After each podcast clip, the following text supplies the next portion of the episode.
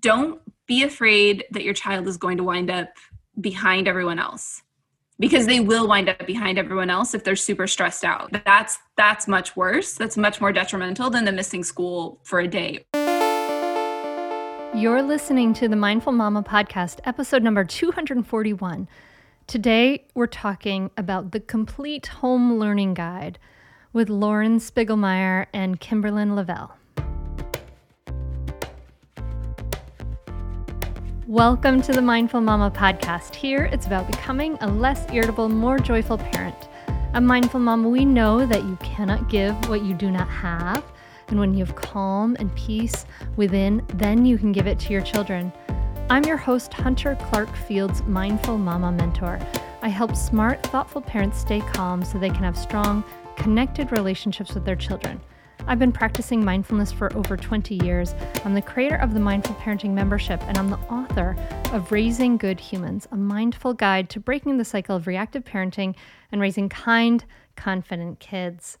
Welcome! I'm so glad you're here. And if you're new, welcome to the Mindful Mama podcast. So glad to connect with you. So, I have to tell you something.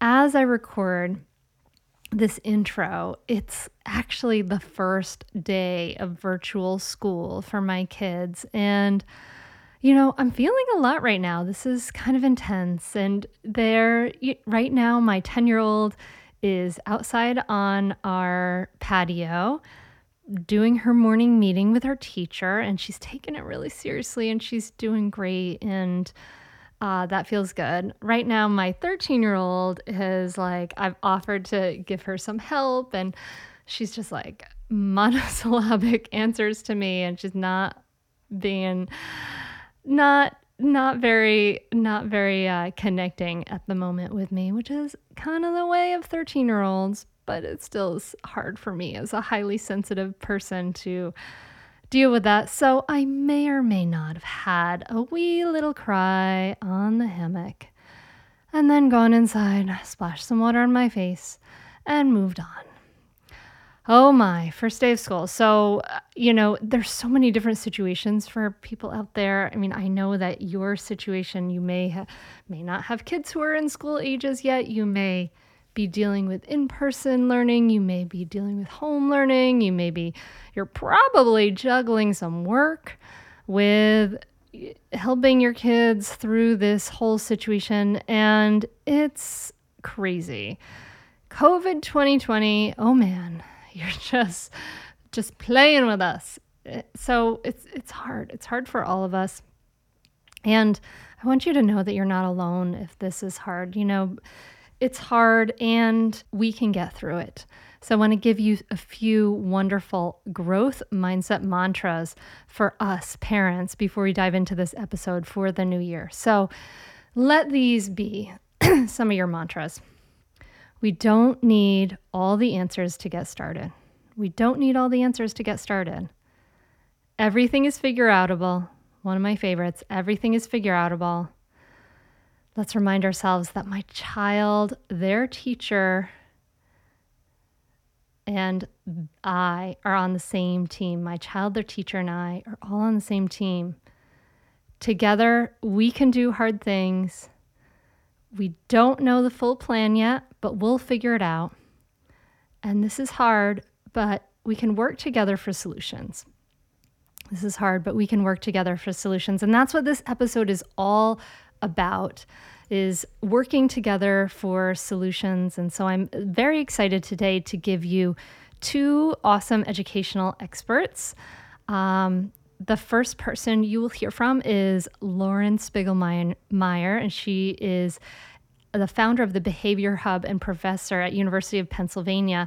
And she's a teacher who stopped reacting to the daily fires of her classroom and started preventing issues. And she coaches parents and teachers to get the results they want using techniques learned from studying neurobiology and nutrition. And she we're going to talk about um, about how to set up your optimal learning environment. What does that look like as far as the space? What is the how can you make a great space?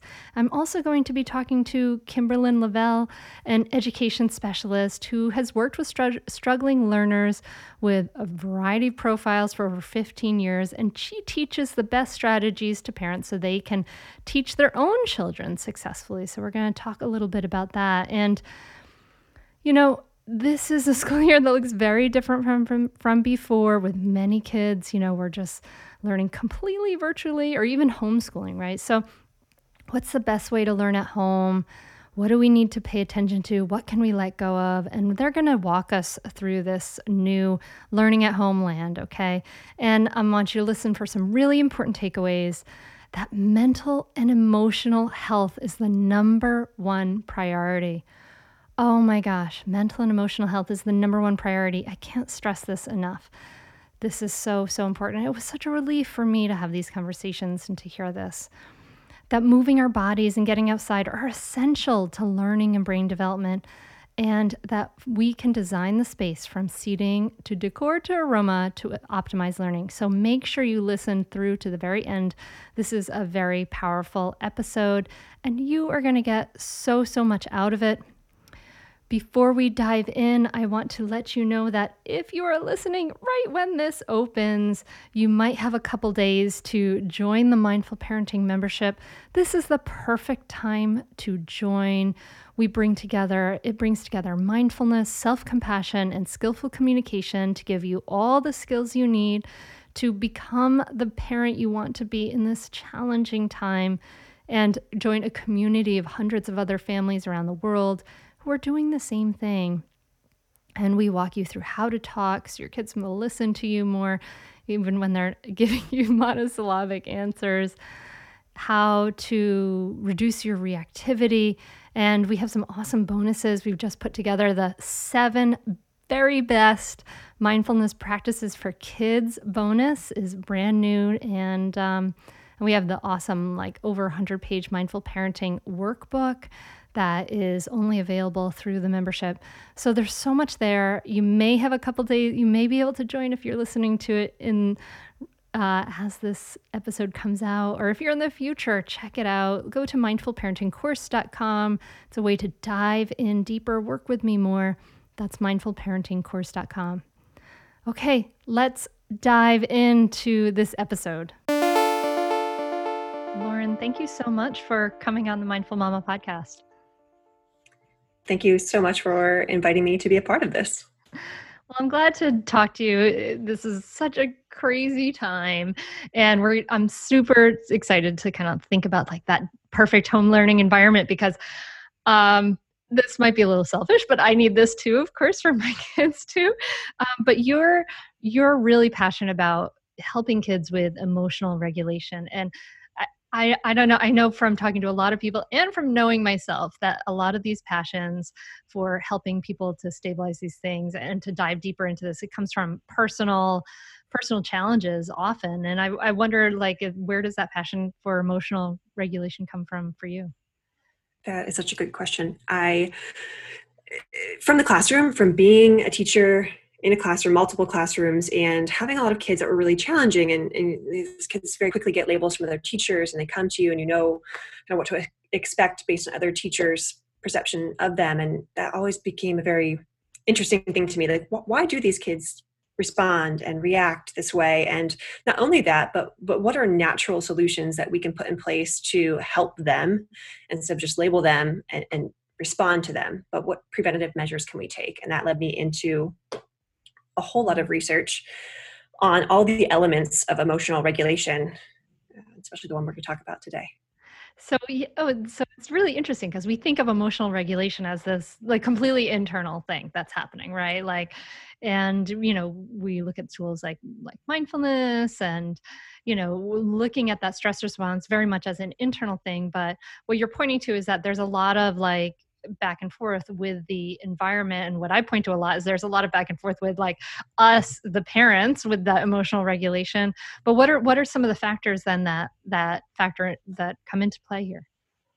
Yeah so i mean we definitely think it's it's mostly internal and, and there is a lot of the brain there the brain plays a huge part on emotional regulation but our brain has these sensors our body has these sensors that are designed to inform you about the world around you. So it's a lot of that external stuff that that kids are exposed to or any individual is exposed to that really alters your internal state. So if we can change the external stuff and address the external stuff it will work on the internal stuff and I was so relieved to sort of talk to you about this a little bit earlier and and and realize that a lot of times it has to do with simplification. So I think we'll we'll also talk about that, but let's let's talk about this we're we're in this crazy pandemic. We got all these people who are trying to work from home. I'm seeing articles in the New York Times of like these families who are like, putting down new floors in the unused barn behind their houses to create like a new learning you know place for their kids. Let's assume that most of us don't have like a random barn in our backyard that we can just renovate for our kids. But we want to have we ha- want to have a good learning environment. We want to set up a situation that they're going to learn from home optimally.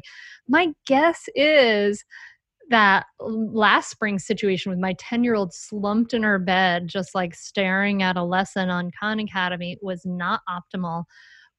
What are some of the things that we want to start to pay attention to when we're thinking about doing remote learning with our kids or even homeschooling for that matter? Right.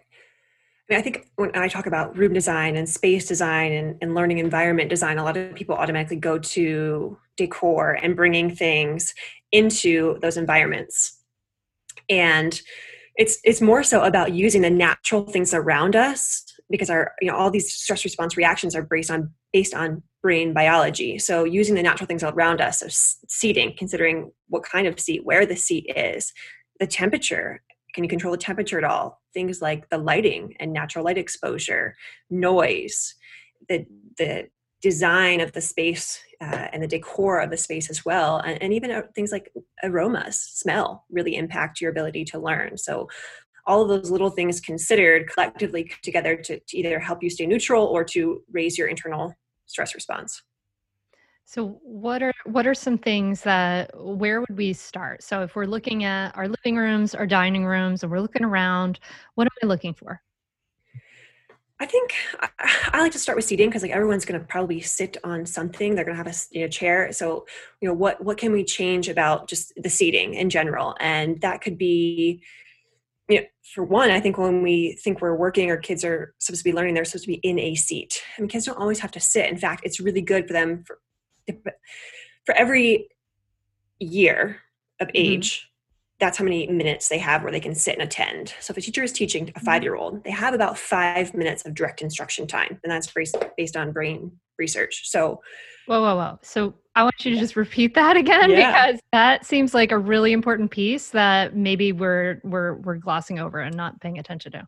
I'd say definitely do it. It's really helpful. It will change your relationship with your kids for the better. It will help you communicate better and just I'd say communicate better as a person, as a wife, as a spouse. It's been really a positive influence in our lives. So definitely do it.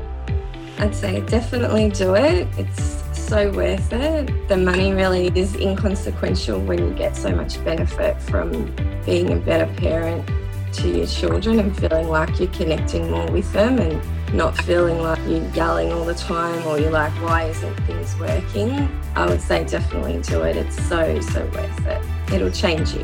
No matter what age someone's child is, it's a great opportunity for personal growth and it's a great investment in someone's family. I'm very thankful I had this. You can continue in your old habits that aren't working, or you can learn some new tools and gain some perspective to shift everything in your parenting. Are you frustrated by parenting? Do you listen to the experts and try all the tips and strategies, but you're just not seeing the results that you want? Or are you lost as to where to start? Does it all seem so overwhelming with too much to learn? Are you yearning for a community of people who get it, who also don't want to threaten and punish to create cooperation? Hi, I'm Hunter Clark Fields, and if you answered yes to any of these questions, I want you to seriously consider the Mindful Parenting membership. You'll be joining hundreds of members who have discovered the path of mindful parenting and now have confidence and clarity in their parenting. This isn't just another parenting class. This is an opportunity to really discover your unique, lasting relationship, not only with your children, but with yourself. It will translate into lasting, connected relationships, not only with your children, but your partner too. Let me change your life. Go to mindfulparentingcourse.com to add your name to the waitlist so you will be the first to be notified when I open the membership for enrollment. I look forward to seeing you on the inside. mindfulparentingcourse.com.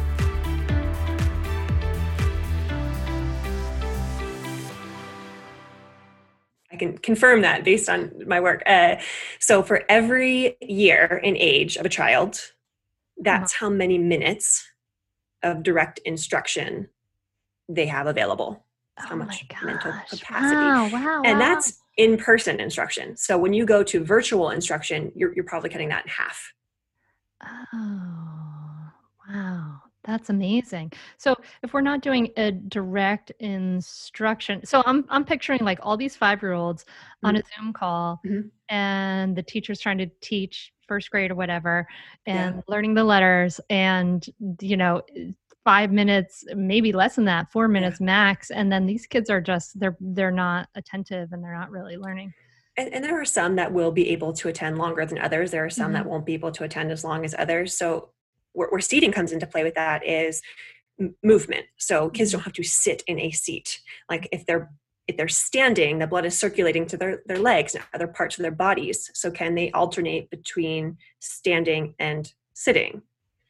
Like my my uplift desk I'm Yes, like exactly. free promo for uplift because i love like my sitting and standing desk Yep. you are standing right now i can see I am. both of us right are now. like standing here having this interview which so so yeah so this the movement kids standing so can we so you're saying can we find a place where they can both sit and stand is many different seating arrangements that you can have so they have choices. Because when you have choices you have you have control you have freedom. And when you have freedom and control in, in a society that takes it away a lot especially the educational system Mm.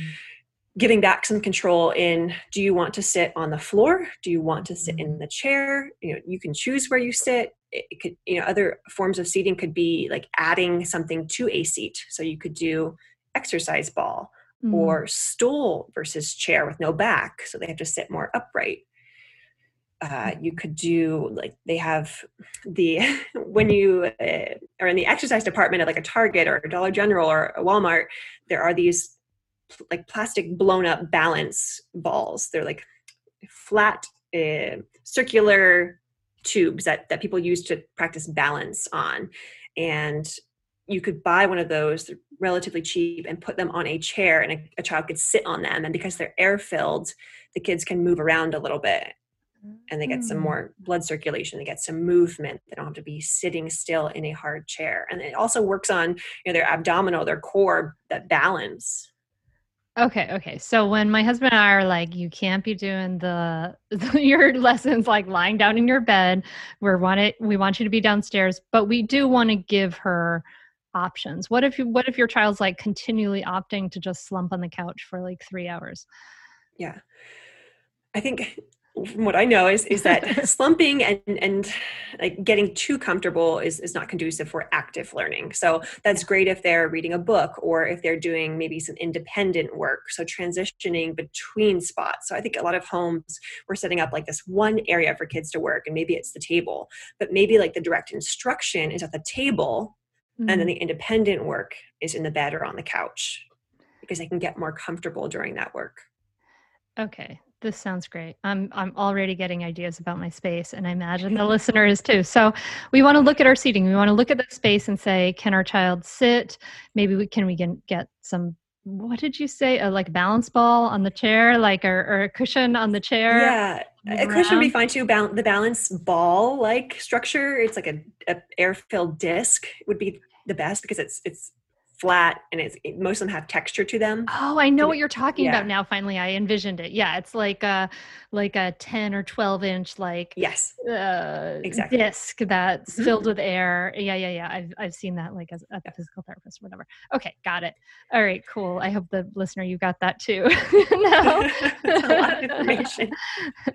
and what about um what about um you know as far as like the walls the the decor. We talked about we talked you and i had talked a little bit about how like a lot of elementary school classrooms are way overstimulating yeah. as far as walls and decor. What do we want to look for in our own homes? Yeah, so when we walk into any room as adults, as children, whatever, our, our brain is both consciously and unconsciously processing everything in that physical environment. So if you have a room just filled with things and color and sensory stimulation, the brain is trying to make sense of all of that and organize it and determine like what it is and is it safe and that takes away so much of our mental capacity. So when we have these classrooms that are just filled with things, you'll, you'll probably, if you pay attention to those kids versus a kid that's in a room or a classroom that is is more wall space that's uncovered, you'll see an energy change in between the two rooms. The kids in the room that has the stuff everywhere, they're going to be more heightened. They're going to be more chatty. They're going to be more active. They're not going to be sitting quite as still. Versus if you walk into a room where there's not a lot on the wall and there's a lot of neutrals, there are a lot of neutrals, you'll see kids in a more calm, quiet state. It's just, mm. it's our intake of all of that sensory stuff on the walls. So less is more. Uh, leaving some white space is really good because if they have a blank white wall that, that promotes creativity so they look at a blank white wall and they can decipher thoughts and ideas and process but if they are looking at a wall filled with images or color they're then processing that thing Mm, yeah, yeah, that makes sense. So, so simplify simplify the environment. We don't want it to be like a sparse jail cell, but pretty a simple, simple, comfortable environment, basically. 100% yes and warm and inviting so colors like reds and oranges or at least those like real strong reds and oranges they they are connected to more heightened emotions more like frustration and anger. So there's there's been a lot of study on if you have a lot of like reds and oranges kids are quicker to anger quicker to frustration. So if you want kids to be more calm and collected use some more of those calming cooling colors. So those you know, the earthy tones the, the the blues the greens the grays. Mm, okay, blues, greens, and grays. Mhm. Yeah, I like that. Um, I could I can do that. Uh, so okay, so we can think about. So now I'm I'm thinking about my dining room, and I'm thinking about maybe I'll get some like pillows for the chair, make it more comfortable. Um, some you know some cool tones and things like that. What about you know you t- you talked even about um, temperature, right? There's uh, is there an optimal temperature for learning? There is. yes, there's been a lot of study on this too. It's so, I- interesting. Ideally, you want to be between like 68 and 72, 73 degrees Fahrenheit. Huh. 68 and 72. Okay. Yes. And warmer than that because sometimes uh, we get our wood stove going in the winter and it gets a little cozy. It's Yeah. like makes you too sleepy for learning, I imagine. Exactly. So it's much like in the bed where you're super comfortable and you're laying down, your blood's not, you know, pumping through your body. When it's too warm, you get into this very comfortable state and you sink into relaxation, which again might be okay if you're doing like independent work, but if you're doing direct instruction or your child's trying to learn optimally, you want below 72, 73 degrees. Okay. All right, cool. What about lighting? Lighting, so lighting is probably one of my favorites because it's so connected to our biological rhythms, our circadian rhythms. Mm-hmm. So if you are again want to be active and learning and teaching, and uh, the, the most conducive lighting environment is natural light. Mm. Because back to hunter gatherers, you know, we were active, we were awake, we were working during those hours of light. During evening and and nighttime when it was darker, we were going into a rested and then sleep state. So if you close the blinds too long and it's, it's dark, that's going to release melatonin into the body, and the kids are, and you might and will start to feel more groggy and more sleepy. So the more natural light we can use, the better. It's interesting because I was flipping through something and I remember seeing somebody had like converted kind of a closet into like a learning desk Mm. area for their child. But maybe that's not such a good idea because you're completely enclosed there. You have no natural light and there's not a lot of movement or options or you, you don't have any kind of different seating option at all and that you're just kind of stuck in that one spot. Right. I mean, it seems it, it would be a choice that we would naturally make. It's like, oh, this small area, it's perfect for a little workspace, a little work area. But yeah, if you want to be attentive and you want to be focused, it's best to be in natural light or near natural light. Or if you're not going to, you know, if you're going to use a space like that to take, go back to seating, movement, take breaks and step away from that closet and go over to the natural light for a little bit, do a little bit of work, and then come back to the closet and then go back to the natural light uh, to get those little spurts of, of energy from the light. Okay, cool. I'm thinking about even encouraging my daughter to like do some work maybe out on her patio too. Yes. Um, if you have an outdoor space, that's a great place to then do work, I guess, because you're. I imagine just uh, you're keep you know you're referring to the biology like we you know for all basically all of human existence except for the last couple hundred years we would just be outside all the time so that's where our, our body minds and spirits feel most relaxed and comfortable Yeah, and, and inside we have a lot of artificial light, especially in school systems. A lot of them use the fluorescent bulbs, and they're just so unnatural. Like those things didn't exist hundreds of years ago, so they're very they're a stressor to our our stress our biology. Our internal stress response becomes activated Mm. by those unnatural lights because they're the body doesn't recognize them and the harshness of the light. So yeah, working outside would be awesome. I know that that can often lead to some distraction but if there are expectations set around that working space outside and you know novelty can be a distraction. So once they've worked there and they've gotten into a routine of working in that outdoor space it won't be so new to them and they'll be able to focus and, and be attentive. And, and the benefits of, of working outside i mean more than just natural light you've got hopefully well depends if you're city or, or suburban or, or country but the, the plant life anything green is, is Mhm. naturally calming naturally soothing so if you have you know that outside that that helps too and then just the, the fresh air too wakes the body up So, kind of what I'm getting from you too is that, like, with this, going back to what you said earlier about um, for every year of age, that's how many minutes of direct instruction we Mhm. we can ha- we should have. It sounds like we kind of want to set it up for our kids to be like. I think of my kids' Montessori classroom Mhm. where they have they have this three hour work period and Mhm. they can choose to work on something and then they can choose to take a break when they want they can sit on the rug if they want to work on something here or they can go sit at a table they have a lot of those choices and things so what i'm kind of hearing from you is that if we could create an environment where our kids can have some some a place to kind of sit and focus and those calming elements and colors to kind of sit and focus but then also some space to to move and to to just move their bodies maybe i mean what what if say you are in an apartment you can't go outside what might you recommend for some like movement breaks to kind of break up those direct learning instruction times That's a great question. And I think it's so important more than ever because we are doing more virtual instruction that we are scheduling breaks because kids don't often recognize when they do need a break. I mean, sometimes as adults we can we can see it, but they need to become aware of their internal feeling. If their body is getting agitated or frustrated, like that's a great break time. And it's okay to take a break. Like you want them to be aware of how they feel internally. But I think with with that, then my my mind goes to like, okay, what can we do to maybe get the blood pumping?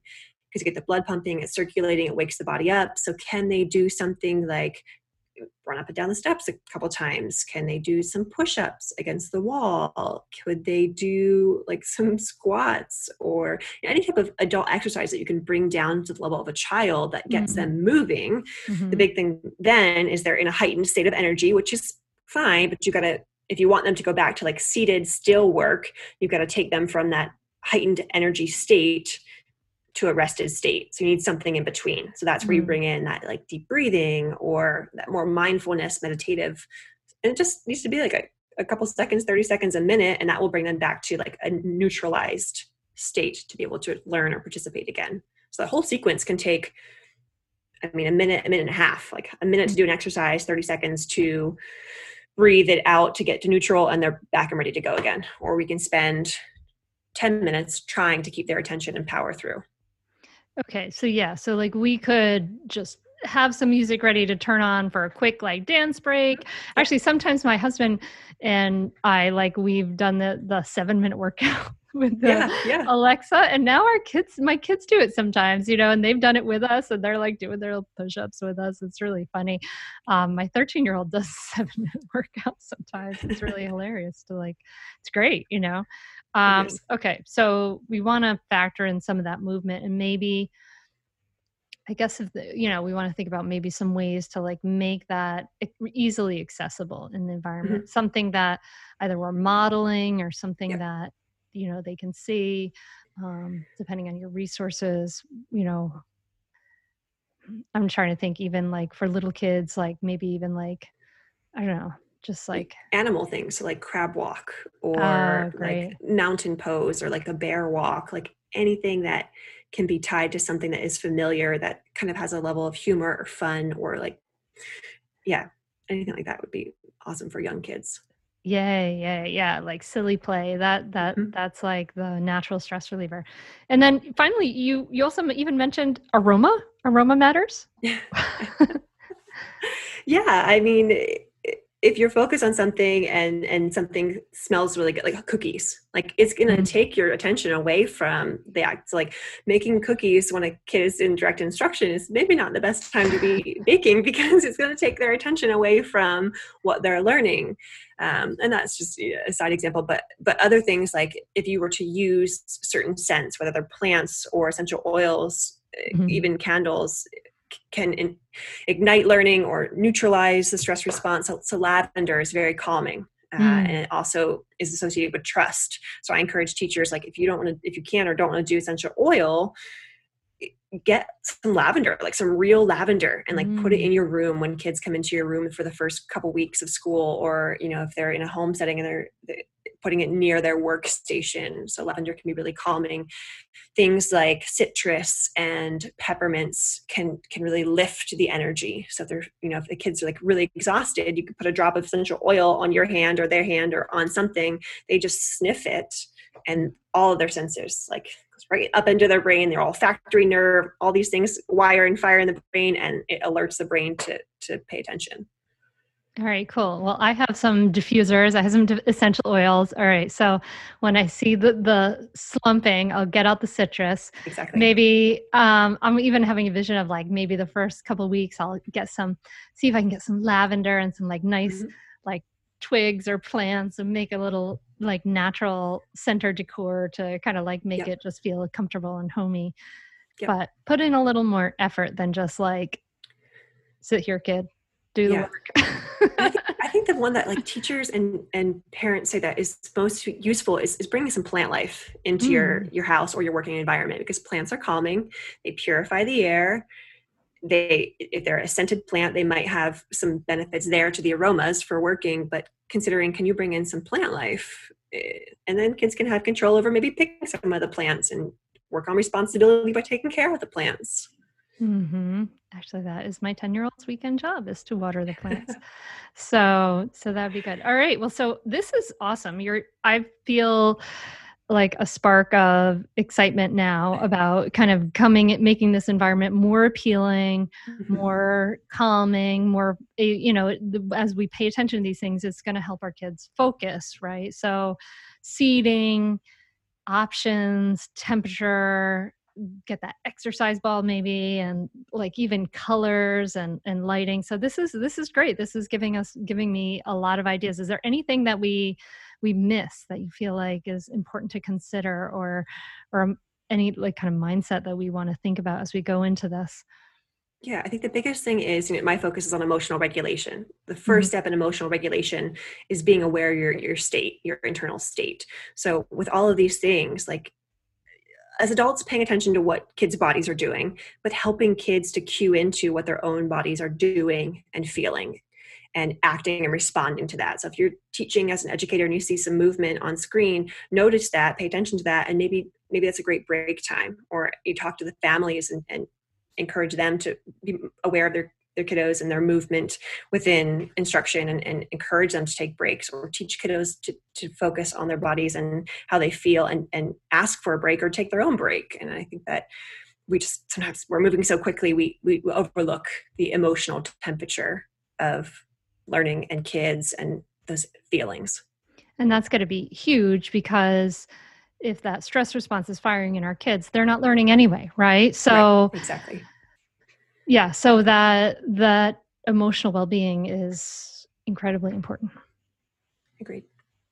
Okay. All right. Um Lauren, I really appreciate you coming on. I appreciate the the work that you do helping parents and teachers uh, help those help those kiddos get those that emotional regulation. It's so awesome. And I have so many ideas now. I kind of feel like I have a new home decor mission.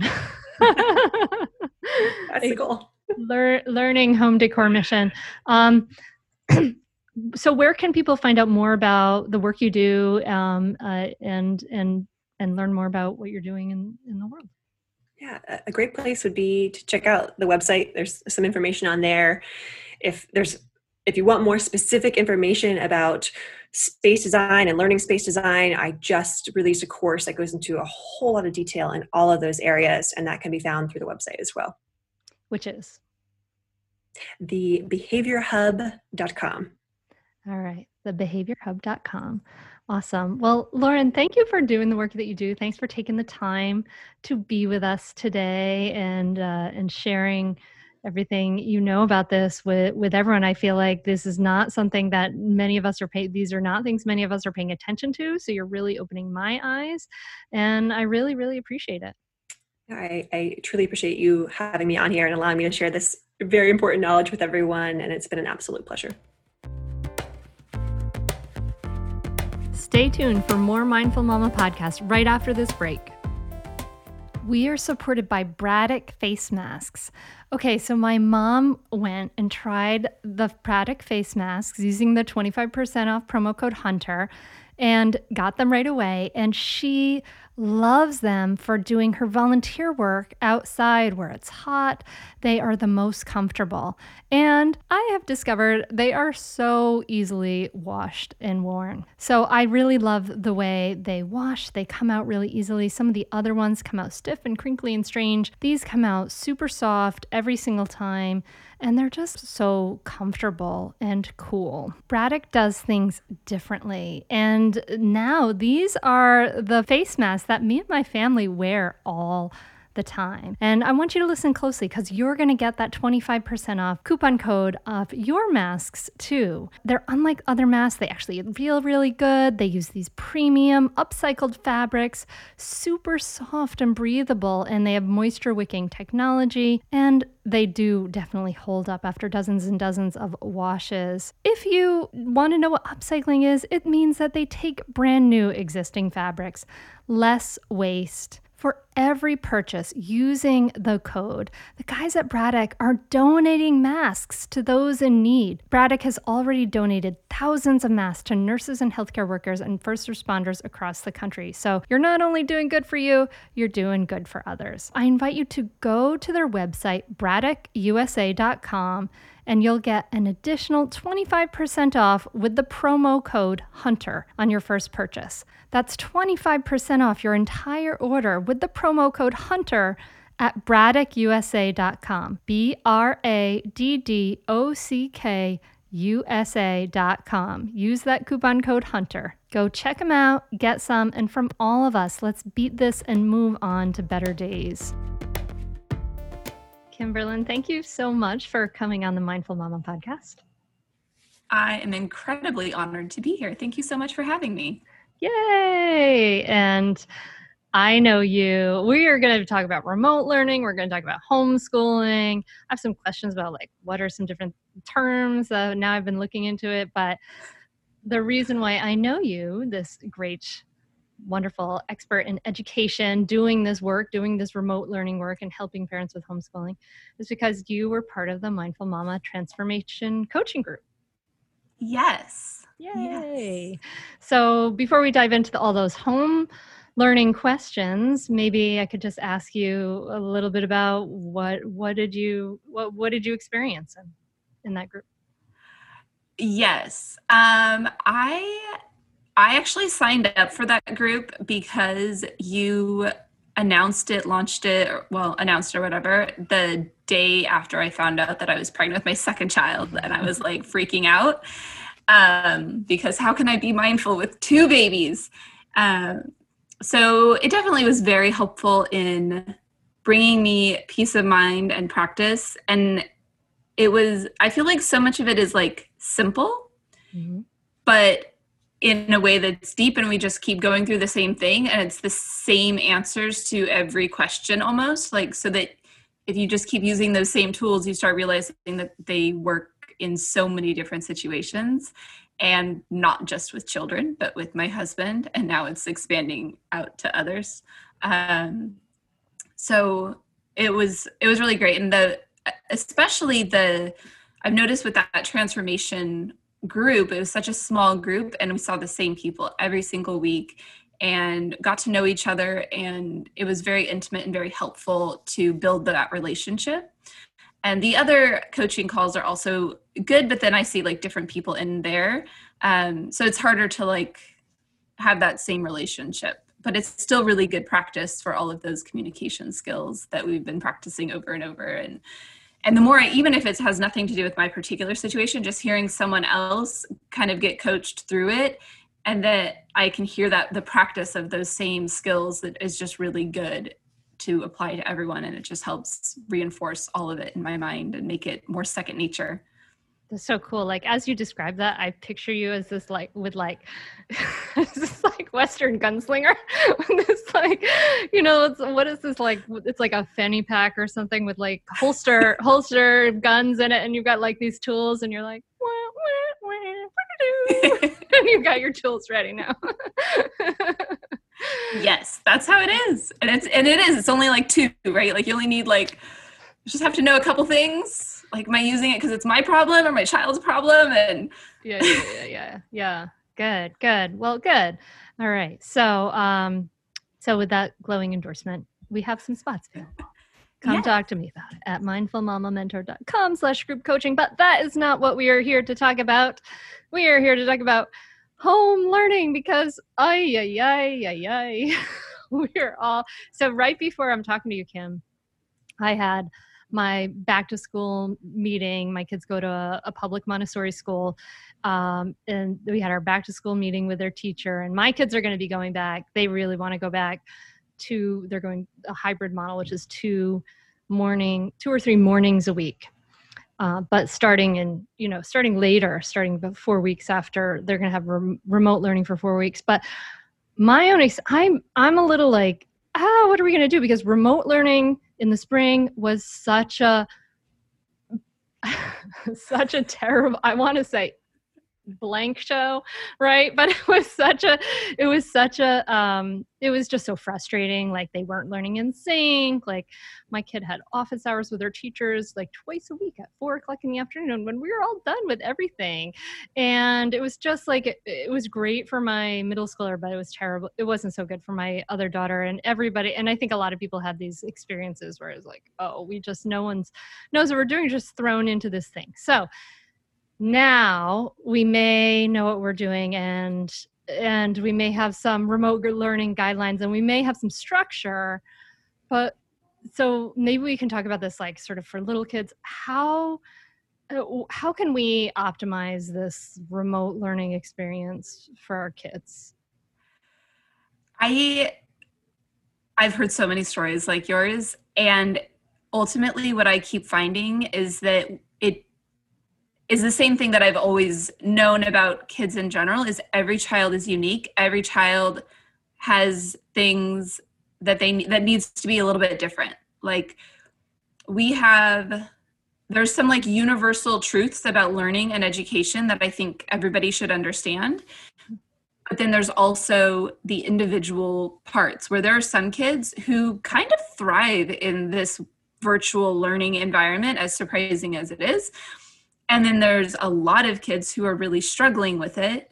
And then we're getting like very different things from parents too. Like some parents will say why didn't you offer something more rigorous in the spring? We didn't see enough of you. We needed more lessons. We needed more. And then there's other parents who are like that was too much that you mm. gave us. It was too overwhelming. We can't keep up with all of that. This is too stressful. So um you couldn't win yeah no and that's it. You all you have to be adaptive and so like our the school i'm at we had the plan of the hybrid like you were talking about and then um, we're in california but so the governor said no you schools are not open. You cannot go back in person right now. So we had to switch to all remote learning to start our school year and was this is our fourth week.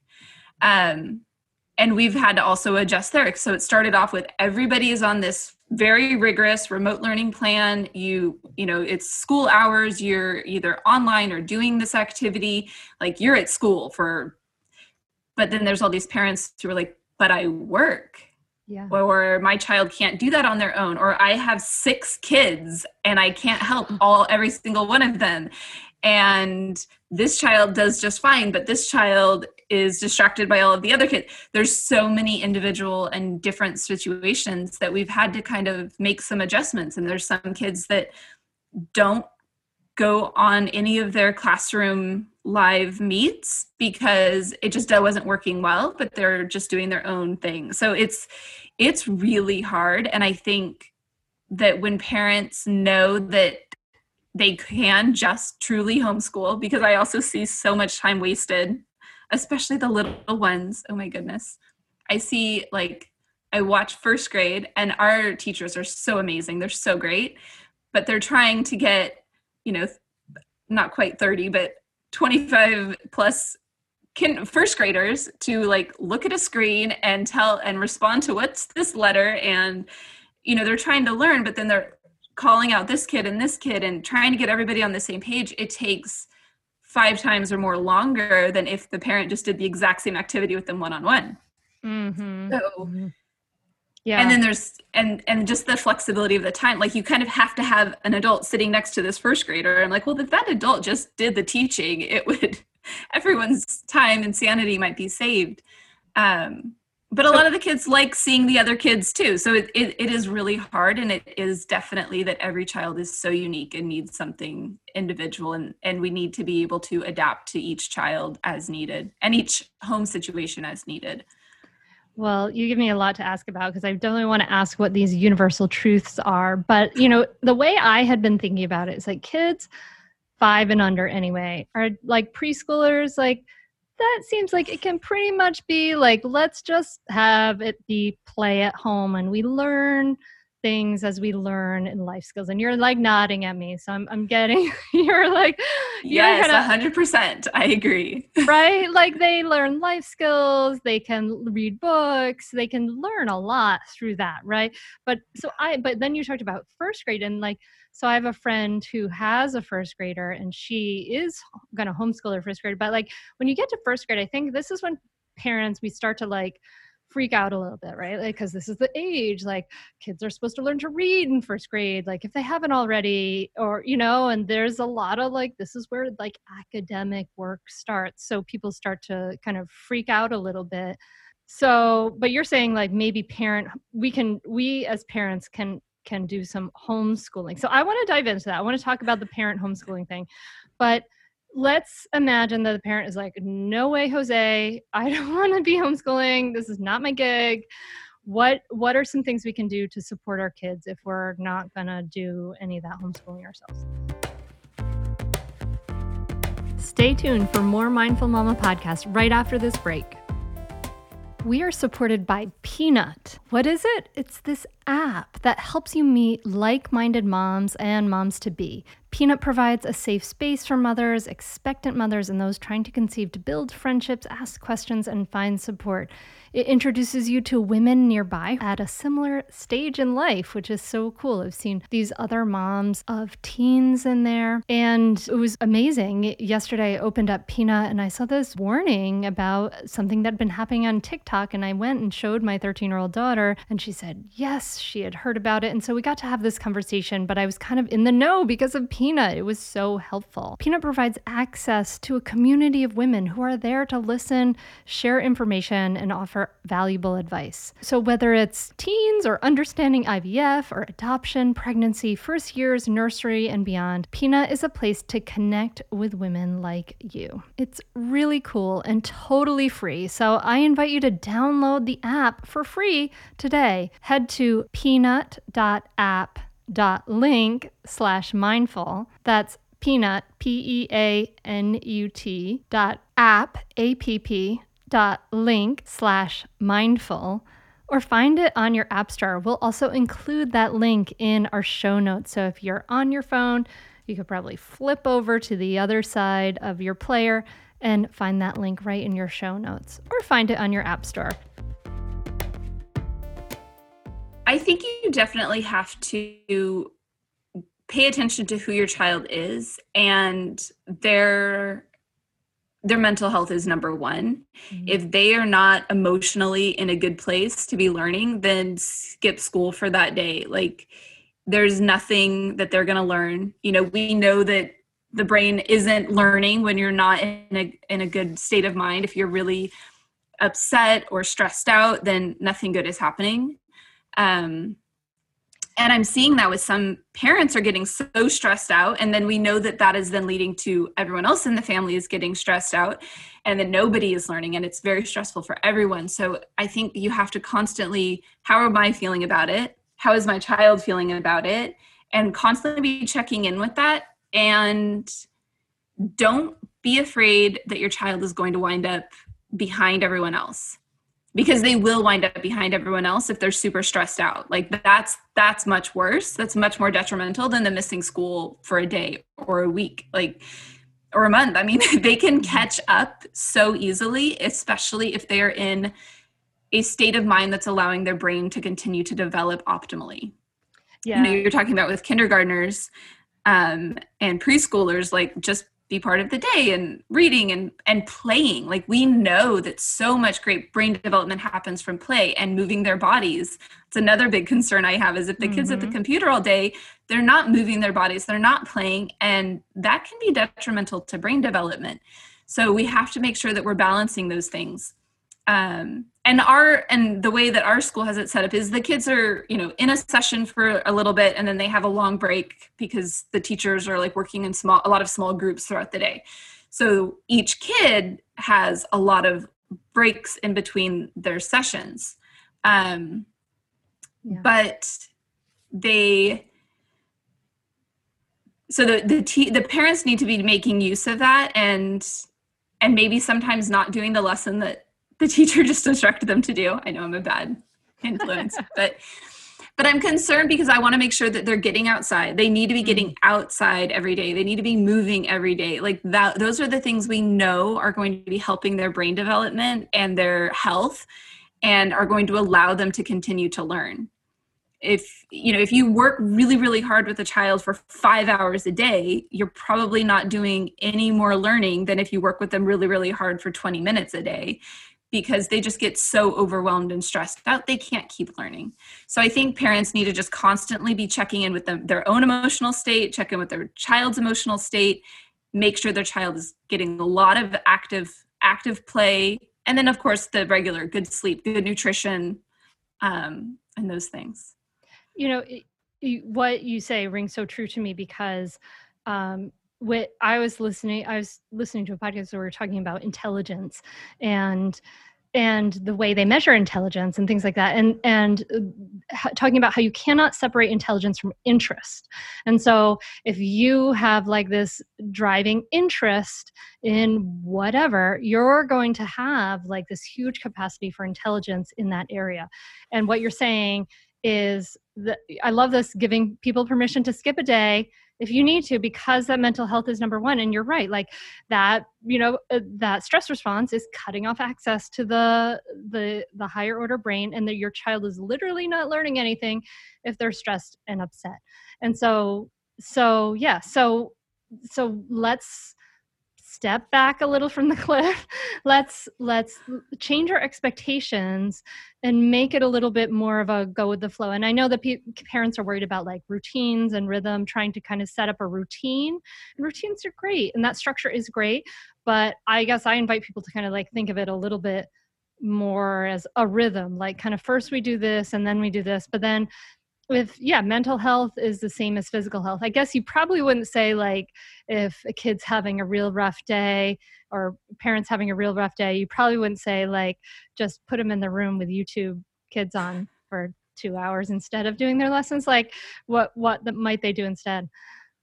Get outside wherever you can ideally. And if you can't get outside at least move. You know the the movement or playing Lego or something where you're mo- moving your body is a great way, especially you know the right left hemisphere. We want both sides of your um, both sides to be moving. That actually helps brain development so much. They've found that kids who never crawled often struggle with reading. Huh. So one of the one of the um, strategies is if a kindergartner is really struggling with learning some things or a first grader if i find out that they've never crawled then that's their homework. They need to be crawling every day and climbing. You know that the coordination between left and right hemisphere of left and right body is coordinating your left and right hemisphere all of those brain connections it's huge and makes a huge difference in your child's ability to learn.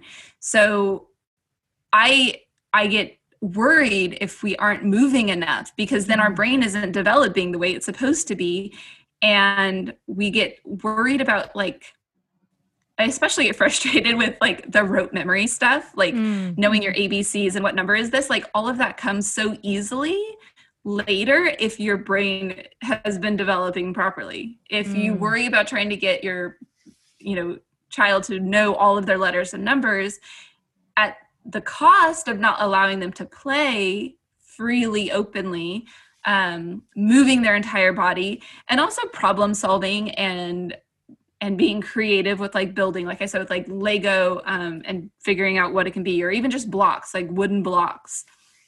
We just really love Lego in this house, but we also have wooden blocks and do a lot of building in general. Is just um, that's great problem solving stuff too, and even just creative play, imaginative play, like all of that helps with so many different aspects of brain development. It's how kids naturally learn.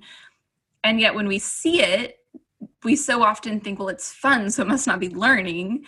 But it is learning, and it's it's it's almost better. Well, it actually is better learning than a lot of what we do offer in terms of the rote memory. You know, you have to memorize your ABCs.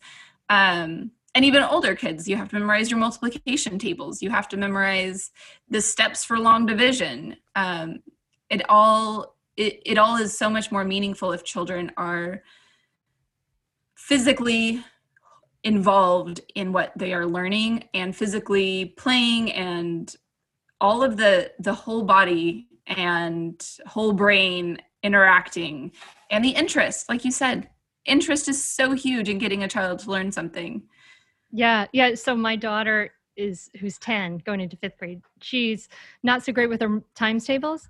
It's not her strength. So we've been trying to go over it. And then she decided she discovered this uh she discovered this this uh, Delaware site for rescue horses, and she figured she saw that was eight hundred dollars. And so the last few days, she has been calculating up like how much it would cost to board a horse, how much the tack would cost, where she can find used tack, how how much you know, uh, 12 months of boarding times four years because the horse is 16 years old would cost. When oh, and then how much it would cost if we go to this other place where board is like a lot cheaper. And so this interest is driving her to like do all this like math and multiplication just like on her own, and it's so beautiful to see that. So I've been like chilling out and my like uh my my times tables help with her.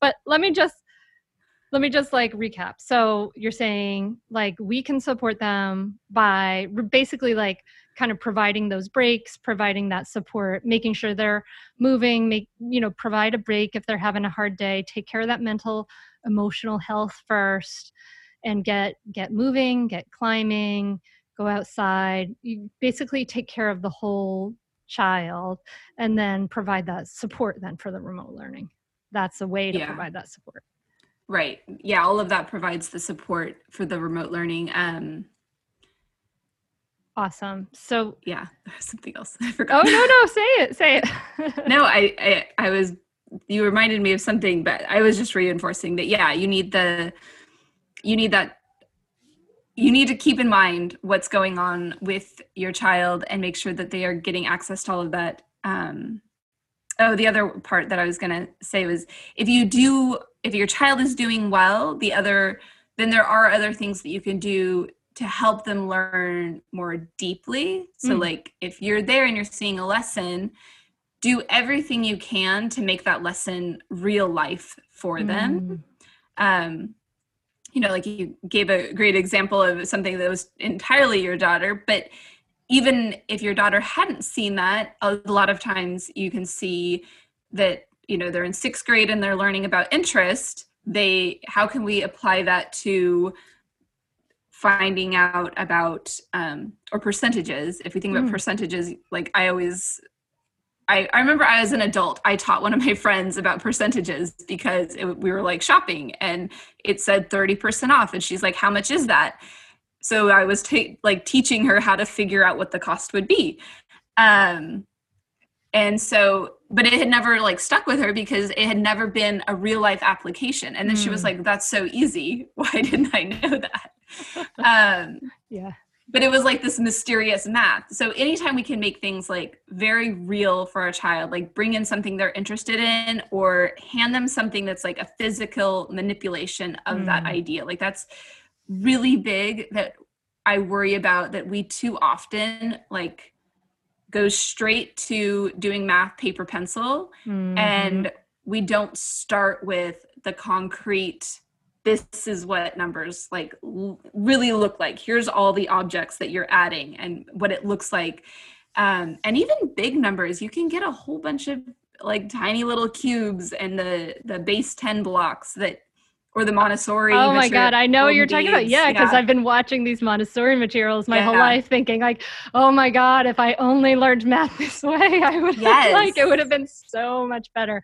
Yeah, so Montessori materials are amazing. So maybe this is a good segue into homeschooling because maybe these are some things that we can provide for our kids, right? Or li- like if you have the means, you may be able to get some like cool stuff that might support your kids learning. Yes. So Montessori has their golden beads and they're they're great and I love them. The cheaper version that they don't think is the same for a couple of reasons, but they're mostly the same is just called base 10 blocks. Mm. You can get a set of base 10 blocks on Amazon for about $25. Hmm. Um, and it'll come with like a giant cube that represents 1000 of the tiniest pieces. And then they've got the sticks that are 10 of the tiniest pieces and then the flat big squares that are 100 hmm. so they're they're getting kids and if you really use them a lot kids start to really recognize that they're that these 10 tiny squares equal one longer piece and 10 of those equal this. And they start to really see those numbers. So then you start we start we tend to use them with like kindergartners and then when our kids get older we want them to just do everything paper pencil and why can't they understand that? And of course they can't understand that because they don't know what that huge number really is. So if you actually have them build out you know 547 plus 329 and see what those how big that is and manipulate like oh this doesn't all fit here because i'm only allowed to have up to nine tens in the tens place. I'm only allowed to have up to nine hundreds in the hundreds place and i've got to move things around to make this work. And you know they if they start really knowing those rules and how it works and understanding it there's so many so many great ways to really concretely teach how that all works. Um So I think I, I can So like much. hear the listener getting scared at like, OMG, I cannot do this. like I'm getting confused as Kimberly's talking myself as to what the heck she's talking about. So so like visuals definitely help. yeah, yeah, yeah. So that would that would be very helpful here. But you, part of what you do is you reassure parents that they actually can do they can homeschool. Let's say they could Yeah. decide to kind of opt out if their kid isn't doing well, their child isn't doing well with remote learning. You could try just do it on your own. So talk a little bit about that. Like, what's that like? And well, and that totally depends on you and your child and what works best for you because there's a lot of different thing there's a lot of different systems out there that are like um their way of doing it. So there's like a very like kind of traditional approach where you basically are almost copying school but at home. So there's a little bit more flexibility with it. And that's what a lot of people are most comfortable with to start with because they want to make sure their child is getting a really good education. So, okay, give me the same textbooks that they would be doing at school, and we're going to still have the same routine and and and it works. Um, but then there's always the question, well, then why did you pull them out of school? Because it's just Mhm. extra work on you. Um, but then there can be still, even if you do that, you can still have the flexibility of following their interests. So if they're interested in a certain novel, then you don't need to do the novel that was going to be happening in class. You can do this other novel and you can work on those same skills. Like there's nothing that magical about whatever novel the teacher picked. It's what skills was the teacher trying to work on Mm-hmm. through that novel Mm-hmm. um what and so there's there's a lot of things out there um and i'm trying i'm trying to back myself up because i get too excited and say and go too far which is kind of where i was going with the base 10 like i'm like what is great? Uh point is it, for that one was just that manipulatives are great. Anything concrete is great for math. Um for this though if you look at different states are a little bit different. They all have their own homeschooling rules. So you have to look up your state's exact rules. And different states have different state standards. We were trying to go to the same standards for every state because it used to be like every state basically had their own thing going on. And then we tried to do the common core so that everybody in the whole country had the same standards. But then a lot of states opted out of that and still have their own standards. So you kind of have to look to see which your state has and if that even matters for your situation because if you're going to be doing your own thing the whole time and your state doesn't require that you follow the standards then it doesn't even matter what the standards are. Um, so there's a lot that you have to look at kind of individually that i can't help with too much because it's 50 different states and all of their rules.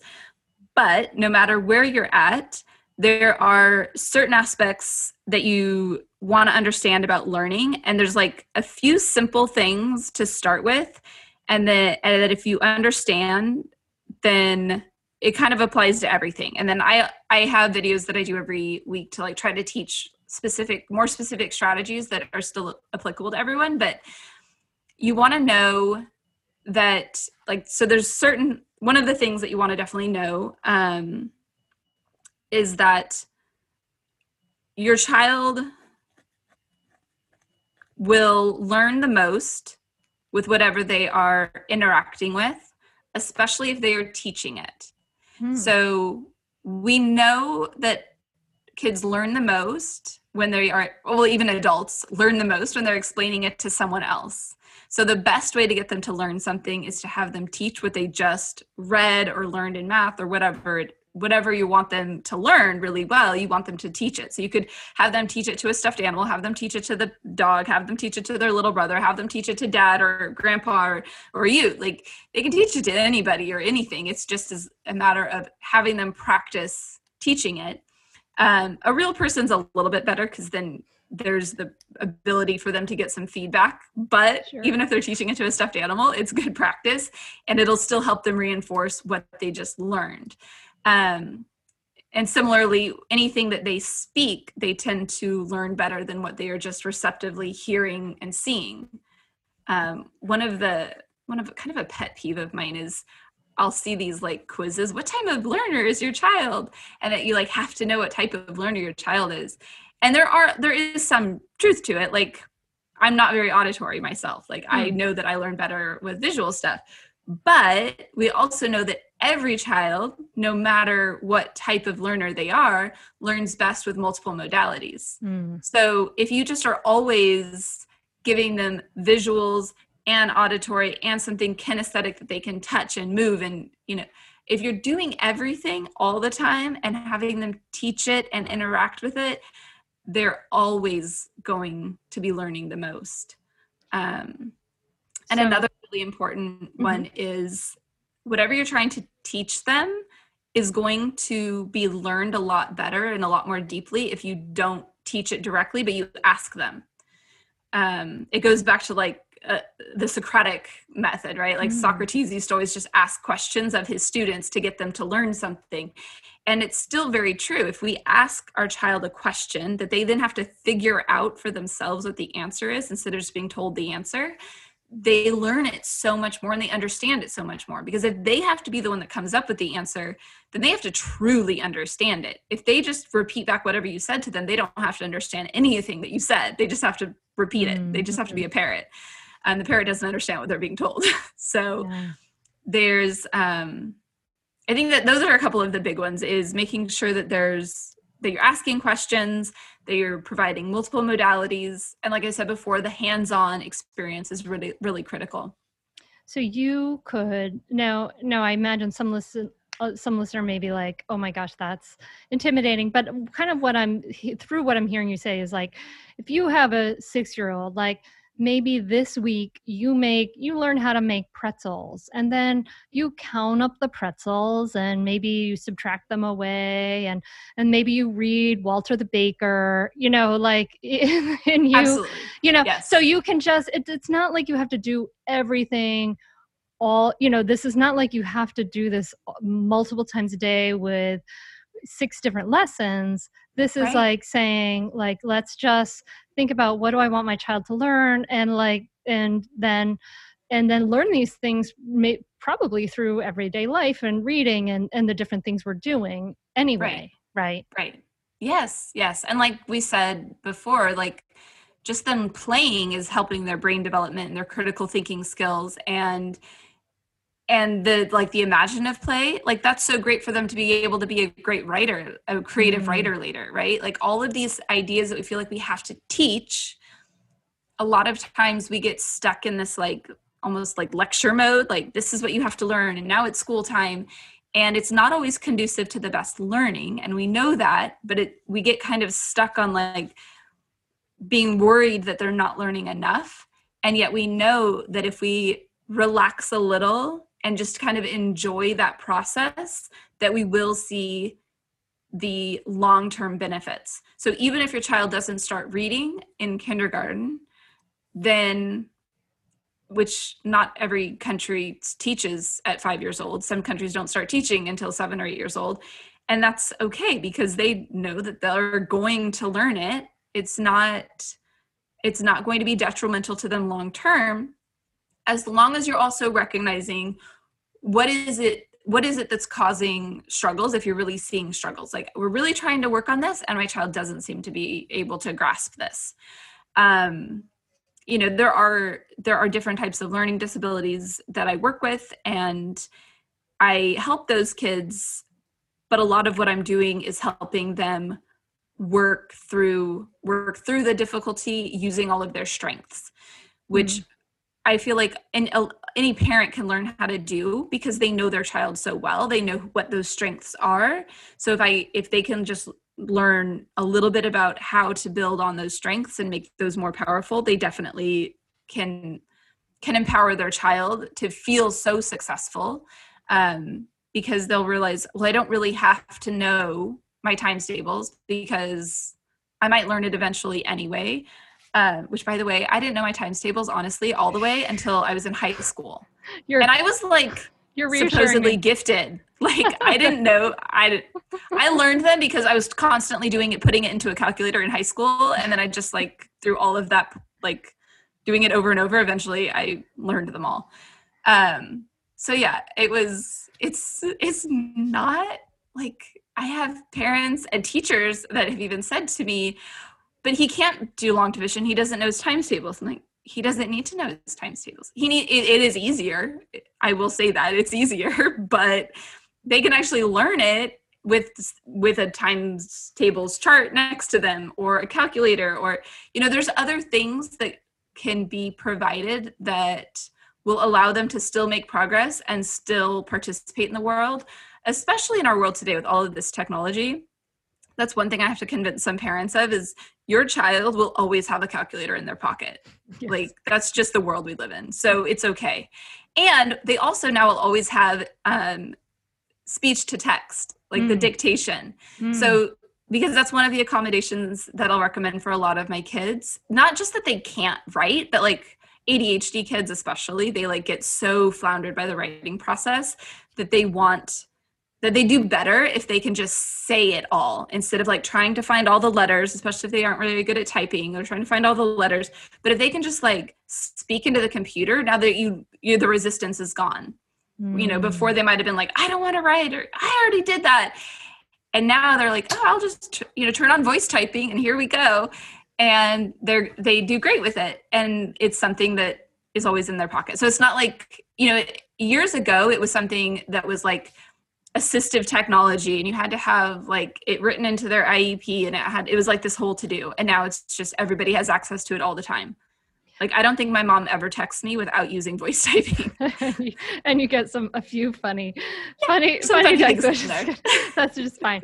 But uh, this is great, Kimberlyn. I really appreciate you coming on. Kind of you're reassuring me because sometimes, like when I get worried about my child, like we all get a little rigid, right? We get a little tense and when we worry we want to con- we try to like control more it's all the parallels are sort of coming out right? Like and you're saying that we can relax a little bit more we can soften we want to take care of that mental emotional health and then you know we want to work with our child's strengths. I love i love all these these homeschooling bases uh, basics these are really great. So um kimberlyn thank you so much. Where if people want to find you and, and find out more about what you do where can they find you um, my website is yourparenthelp.com um, I'm also on Facebook and Instagram and trying to get a little more active on there. Um, but I do do if they go to yourparenthelp.com, I they can sign up for weekly emails. I do videos every week with tips on math, reading, writing, and just like learning strategies in general. Um, and I also have a free download is the Octopus's Guide to Reading Comprehension. So there's eight strategies to work on reading comprehension in there, and um, basically for anybody from like three up to 12 years old. Some of the strategies would work beyond that. Some of them are a little more elementary, um, but there's something at least for everybody in there. And um, yeah, there's there's there's a lot there's a lot that I have. Great. that I think everybody can learn pretty easily. Yes. Well, thank you so much for reaching out and coming on the podcast. I really appreciate what you're doing, and you've you've you've let me take a deeper breath myself. So I know that if I'm feeling that, the the listen many of the listeners are too. So it's it's so much appreciated. Thank you, Kimberly. Thank you so much for having me. This has been a lot of fun. I got so much out of talking to Kimberlyn and Lauren, and I hope that you have gotten a lot out of this episode. You know, for me, it was a big relief, and it helped me think about my space more, and it helped me just let go of some things where I'm no longer quizzing Sora on her multiplication tables. Uh, thank goodness school has started again. So I hope it's provided you some ahas and maybe some relief. And if it has, I'd love to know. It's great to, I love it when um, you can take a screenshot of what you're listening to this on and tag me on Instagram. I'm at Mindful Mama Mentor. And that's such a great way to let me know. Put it in your stories and tag me. I, I love it. And um, and I want to know what your takeaways and ahas were. Um, I hope this has been helpful. If it has, of course, share it with some friends. And um, and I'm just wishing you the best. This is such a hard time, and we can do it together. You know, we can remember that we can figure out hard things. We can do hard things together. Everything is figure outable, We don't need all the answers to get started. My child, my their teacher and I were on the same team and this is hard, but to, we can work together for solutions. So let let those be some mantras for you. I'm going to make them the mantras for me. Thank you. Thank you so much for listening. I'm so glad to connect with you. I hope to talk to you again. I will see you next Tuesday right here, same time, same place. And um, and maybe I'll see you in the membership. Maybe you'll join in these last couple days. It's open at mindfulparentingcourse.com and you'll take it to the next level and then we'll really get to know each other. Either way, I can't wait to connect again, and I'm wishing you a beautiful, peaceful week, my friend. Namaste.